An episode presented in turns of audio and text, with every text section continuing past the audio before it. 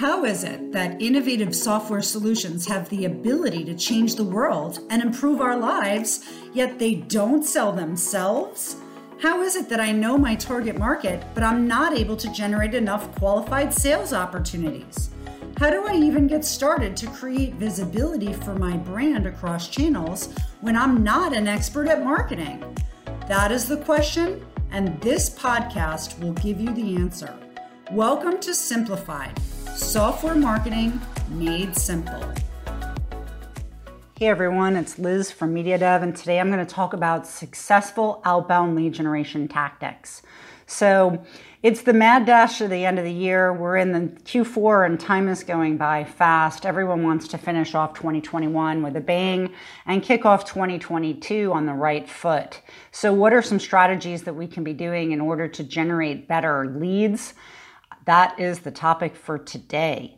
So, the first thing that I think is important to discuss is this new trend, which is emerging. I don't even know actually if it's new, but I think it's something that should not be ignored, which is conversational marketing. More and more, as marketers are automating their different systems and processes and outreach and emails and AI powered chatbots are proliferating on websites to help customers with their inbound inquiries, we're seeing that there's a pushback by consumers.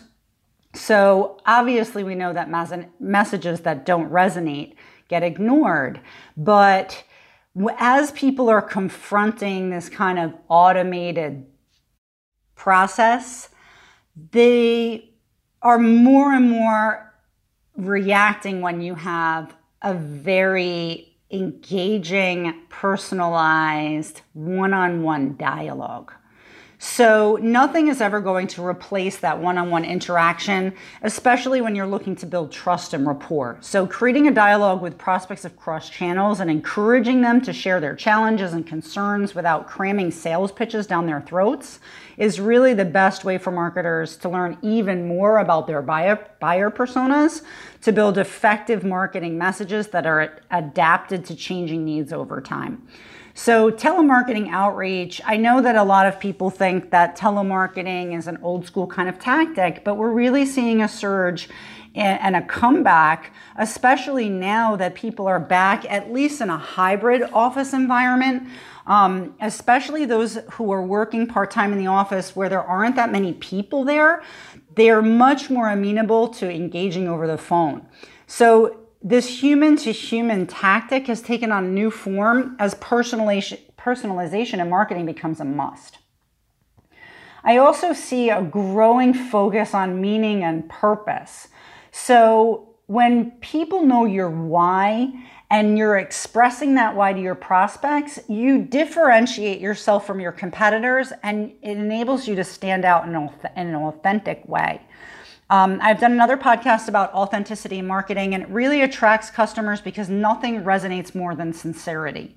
So, coming from a place of purpose will help drive marketing initiatives to attract your ideal customer and those customers are really the ones you want to do business with because they're the right fit. They're the ones that are best served by your offer, and they're the ones that are going to bring the most value to your business as well. So, focusing on the greater good that your solution brings to your customers will help them to see the bigger picture. And this fundamental idea not only helps you better position your brand, but it will take on new heights as prospects adhere to your mission. Uh, obviously, events are back in full force. So now that people are having a little bit more freedom, they're very excited to be attending live events. I think that also goes back to the, the human interaction that people are really craving. So we've seen that events and trade shows, you know, that were banned for the past 18 months. Uh, have really exploded in demand now that they're back. So, events are literally everywhere, and attendance is higher than ever as people crave that connection. And organizations, are participating events, organizing events, and it's a great way to network with prospects to introduce them to your offer. It's important as well that after the event, you follow up a very structured outreach so that you can continue the momentum you've built at the event itself. So, social selling obviously really took off uh, when people were confined during COVID, but it's not going away. Um, many people underestimate the power of social selling on LinkedIn and, more importantly, the quality of leads that can be generated both through paid advertisements and organic outreach initiatives. So, organic social selling is often neglected by marketers because it's assumed that sales reps just naturally do it themselves as part of their own prospect nurturing. But the truth is that most salespeople don't have time for that.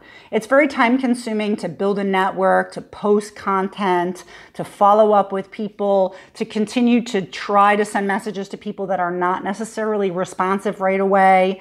So it's very good to have uh, kind of an extra layer of support when it comes to social selling so that you can educate prospects and, and know that you will convert, but it's not an instant sale. I think a lot of sales reps are really, really focused on that low hanging fruit, which is great. But it's also very important from a marketing perspective to have an always on approach, leverage the valuable content that you have, and get it in front of your target audience consistently over time. It's really that consistency that's so key so that your nurture pipeline never runs dry. And the last real trend that we're seeing this quarter, which will absolutely be part of everybody's 2022 plan is ABM uh, outreach, so accounts based marketing. And what we're finding there's more interest in these days is real market intelligence because that accounts based marketing list is very small and, and consists of the most strategic new potential business partners that you could be engaging. It's very important to know everything about those companies, all the ins and outs, who are the key decision makers, what are some of the triggers that can be identified that will help you to, to personalize those pitches, to get your message in front of the right people. Um, many times with some larger enterprise accounts, they've gone through some acquisitions or they've launched a new product or you can find press releases about new new projects that they're they're focusing on and conducting deep research into those accounts really is a must so that you know everything that's happening within those accounts and again find a way for you to be able to position your offer so that it's highly tailored for that particular account. So now is a great time to start vetting your list for 2022, starting to conduct market intelligence to understand the triggers that make an account a good account so that you don't waste your time focusing on companies that are not the right fit next year.